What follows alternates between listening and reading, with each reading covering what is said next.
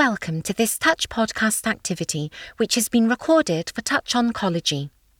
This podcast aims to bring you expert insights from a multidisciplinary team on the use of immune checkpoint inhibitors in solid tumours. This activity is funded by an independent medical education grant from MSD. This activity is jointly provided by USF Health and TOUCH IME. In this podcast, a medical oncologist, an oncology nurse, and a clinical oncology pharmacist discuss the approaches for managing immune-related adverse events. Hello, my name is Ken Kato. I'm a medical oncologist for the GI cancer. So I'm from the National Cancer Center Hospital, Tokyo.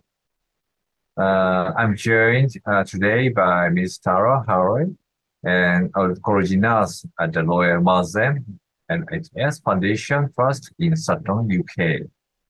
I'm also joined by Alison Palumbo, clinical oncology pharmacist at Oregon Health and Science University in Portland, Oregon, USA. In this session, we will consider approaches for management immune-related adverse events.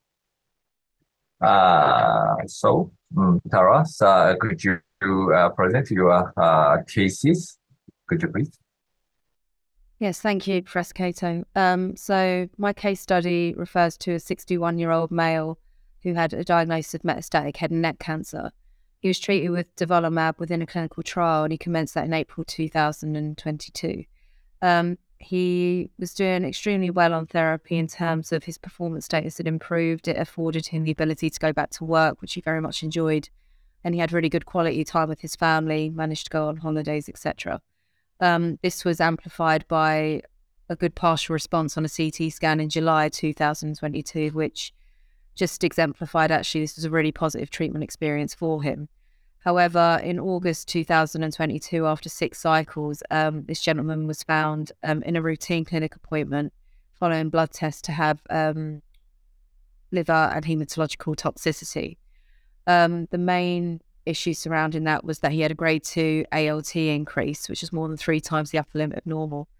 And he, although he didn't meet Hy's law criteria, as per trial protocol, he had to interrupt the treatment to get this to resolve to grade 1 or baseline. Despite the interruption, unfortunately, we interrupted for 4 days. The liver function didn't actually improve, and it actually worsened somewhat in that the bilirubin levels began to increase also. So the patient was started on a dose of 100 milligrams of prednisolone, along with some Lansoprazole, which was for gastric cover, given the high dose of steroids that the patient was on. 2 days post-commencement of this, actually, his ALT had reduced down to grade 1, so we were feeling really positive about the improvement that had been made. And we began to titrate down in 25 milligram increments. However, when we did our first increment reduction, and 2 days after that we tested his bloods, unfortunately, he went back to the grade 2 ALT, which made us feel a little bit despondent actually about what was going on for the patient. So we consulted our MDT colleagues, namely in the form of a hepatologist, who recommended the introduction and conversion from oral prednisolone to IV methylprednisolone. And the patient took this for 7 days. Again, a noted improvement was seen, and they aimed to titrate back to an oral dose of prednisolone along with lansoprazole cover. But unfortunately, the patient kept having this seesaw effect in that we could never get them back to a baseline recording. And unfortunately, due to the trial protocol and the length of time that the patient was off therapy, the decision was made a couple of months after to discontinue the patient from the drug, which they were obviously very disappointed about. It was also to be noted, because of the high dose of steroids that the patient was taking, that they also developed medication-induced diabetes. So they also developed a subsequent comorbidity along with this.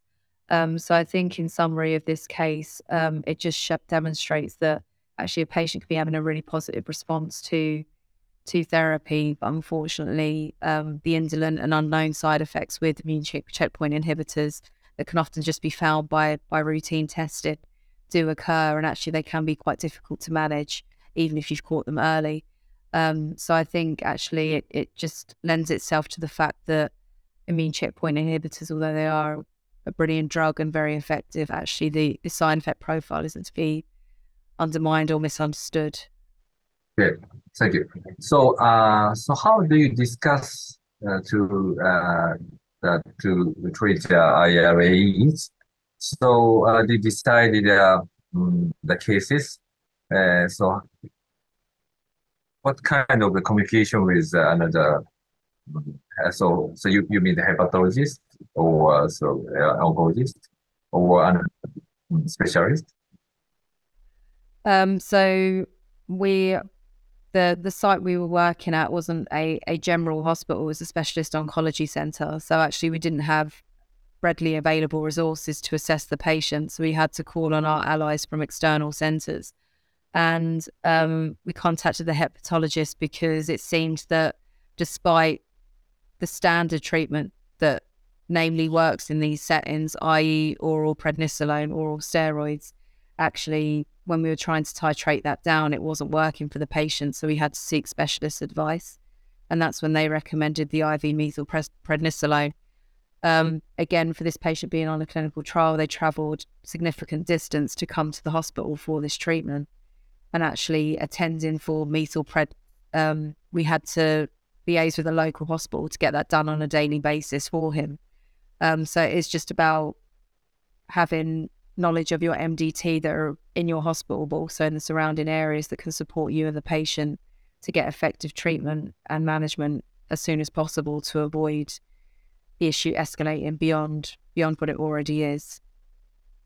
Yeah, perfect. I see the communication is very, very important, I think. So, and so Dr. Alison, so if the steroid does not work for the control the liver dysfunction by the immune checkpoint inhibitor, how do you use and manage for the patient the liver dysfunction? So is there any other treatment procedure by another immunosuppressive enzyme? Yeah, that's a great question.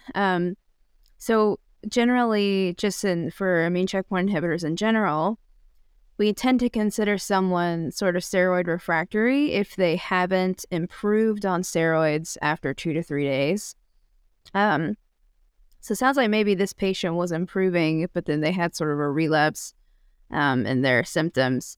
So I don't know if they were quite steroid refractory, but if there was someone who was steroid refractory with liver toxicity, when you think of agents to use in the steroid refractory setting for immune checkpoint inhibitors and their adverse events, a lot of times the first drugs that come to mind are like infliximab. But it's very important to remember, in liver toxicity specifically, you don't want to use infliximab because it can potentially worsen the liver dysfunction. So specifically for liver toxicity, you don't want to use infliximab, but you could use some other immune suppressive agents, so things like mycophenolates, even tacrolimus, other agents that have immune suppressive properties. Okay, thank you.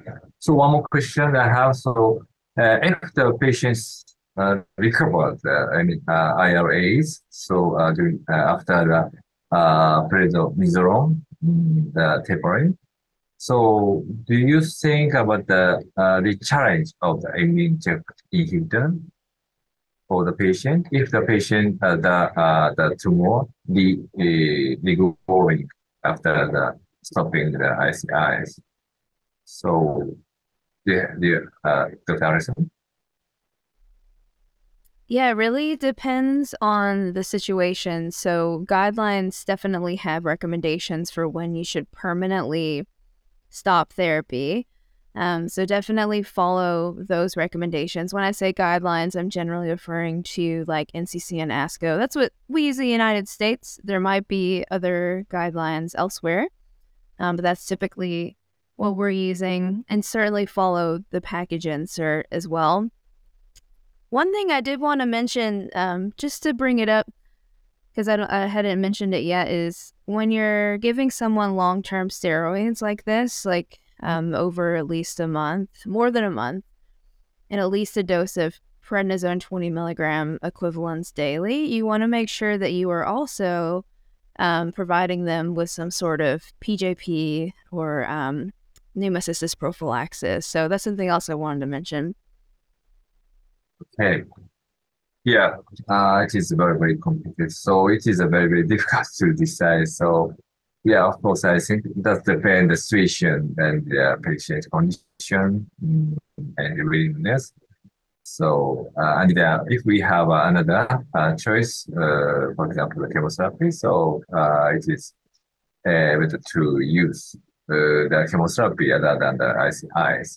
So, okay, so thank you for the very helpful information.